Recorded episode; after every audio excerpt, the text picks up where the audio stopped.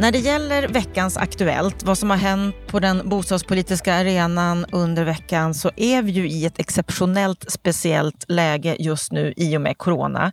Och eh, vår expertkommentator Lennart Weiss, du har ju en speciell relation till corona kan man ju säga. Du har varit sjuk.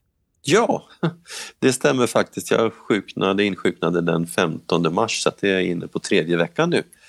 Eh, jag är inte testad och konstaterad smittad med covid-19 men jag har varit i kontakt med sjukvården och det är väl tyvärr så att jag kan pricka av hela checklistan utav symptom utom just svåra lungbesvär och tur är det. Men nu är jag på bättringsvägen och då känns det ju jättebra att jag snart kan studsa ut på Swedenborgsgatan och eh, börja leva ett normalt liv igen. Så det ser jag fram emot.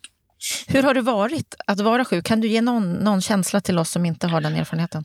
Ja, jämfört med en vanlig flunsa så kan jag säga att andra veckan eh, eh, var den värsta. Och det gällde både mig och hustru. Då, då ökade febern, då fick vi tung huvudvärk, eh, muskelvärk, diffus muskelvärk, tappade smak, lukt, sinne.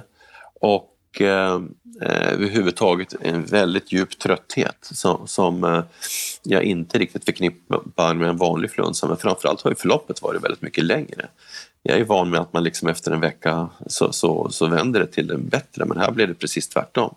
Så att andra veckan var klart tuffare men nu på tredje veckan så, så känns det mer som en eh, rejäl förkylning men det klingar av. Men eh, det som man kan skicka med då, jag fick ju så pass hög feber i kombination med hosta att eh, jag blev orolig och då ringde jag 1177 som rekommenderade en hästkur Alvedon, det vill säga två Alvedon var fjärde timme dygnet runt och det har jag aldrig någonsin tagit i mitt liv.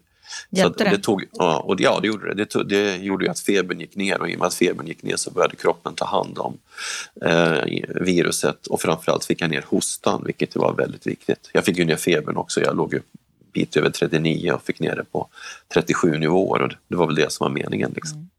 Vad jag förstår så drabbar ju den här det här viruset olika för olika människor. Vissa märker knappt av att de har det, att de bär på smittorisk och ändå, ändå så känner man sig inte sjuk så att säga. Och du fick en rejäl dos av det. Och det är ju lite grann precis på samma sätt som corona drabbar branscher just nu. Vissa blir enormt drabbade, andra märker inte av den här nedgången på marknaden så mycket.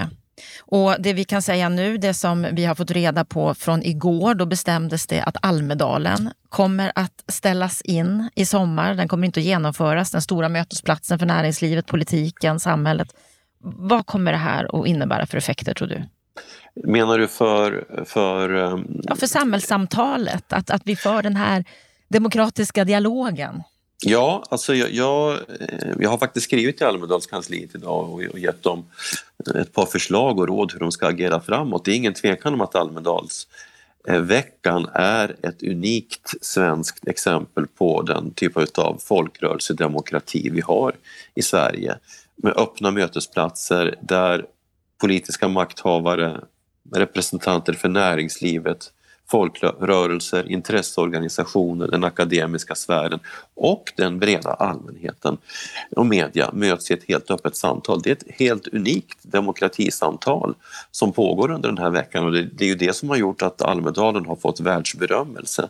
Det är väldigt trist att vi, man måste ställa in i år och det jag tyvärr är lite orolig för det är ju att det här också kan innebära innebära början på slutet för Almedalen eh, om man inte gör någonting åt det hela. Så därför så skulle jag ju föreslå att man gör någon sorts Almedalen i miniatyr i Stockholm för att hålla liv i varumärket och samtalet. Det kan genomföras efter mönster av Arendals UKA i Norge som mm. genomförs under tre dagar, mycket mer koncentrerat, för att sen komma igen och köra Almedalen eh, på ungefär samma sätt nästa år men med kanske med en del nya inslag som gör att eh, lockelsen att åka dit ökar igen. Men det vore väldigt olyckligt för, för det politiska samtalet, det, det, det offentliga samtalet om Almedalen skulle så att säga tona bort och för, och för Gotland skulle det vara nästan en tragedi därför att Almedalsveckan drar in hälften av intäkterna under ett helt år för hela turistnäringen på ön. Så det, är ju, det, det har en enormt stor betydelse för Gotland. Mm.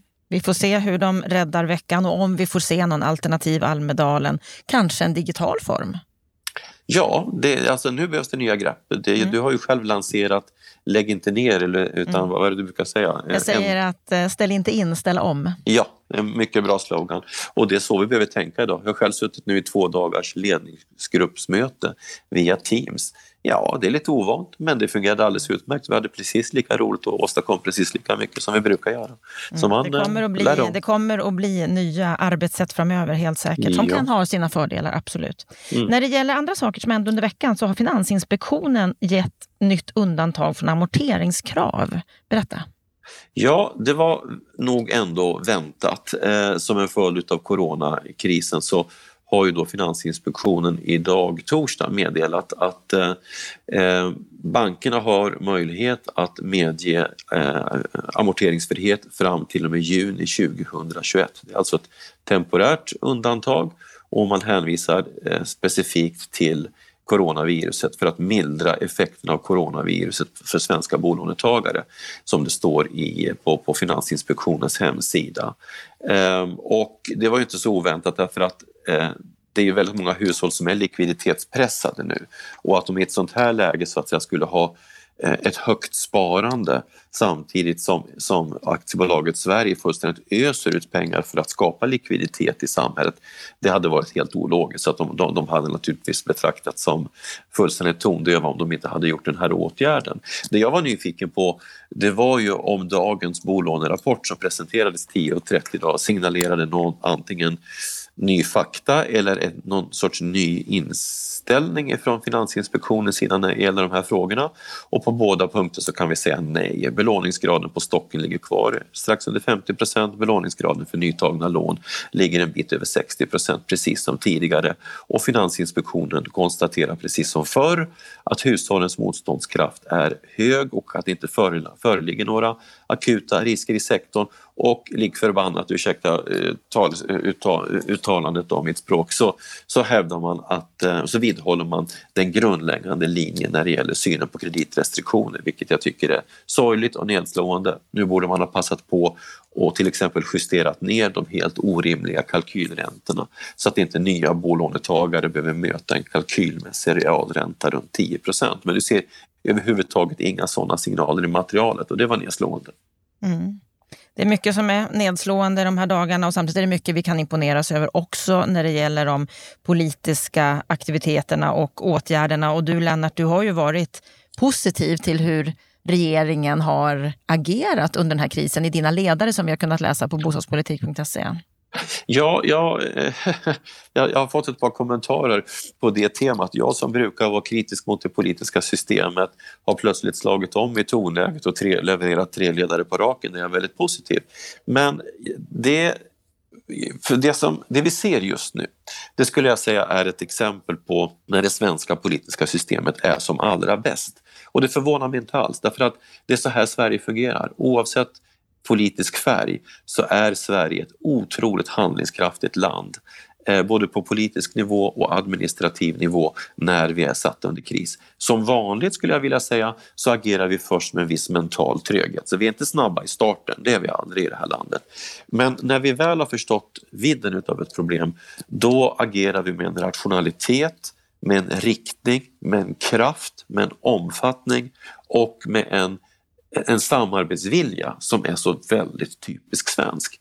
Eh, och, och, jag måste säga att nu när jag suttit, nu, nu har jag varit sjuk i ett par tre veckor här och suttit hemma och tittat väldigt mycket på TV så kan jag bara bli imponerad utav våra politiker men också utav våra eh, myndighetsföreträdare. Fy sjutton vad de är fokuserade, vad de är professionella och de är sensationellt transparenta. Man kan verkligen lita på att det de säger är sant och korrekt. Och, och det, det, här är liksom, tycker jag, en högtidsstund för den svenska demokratin.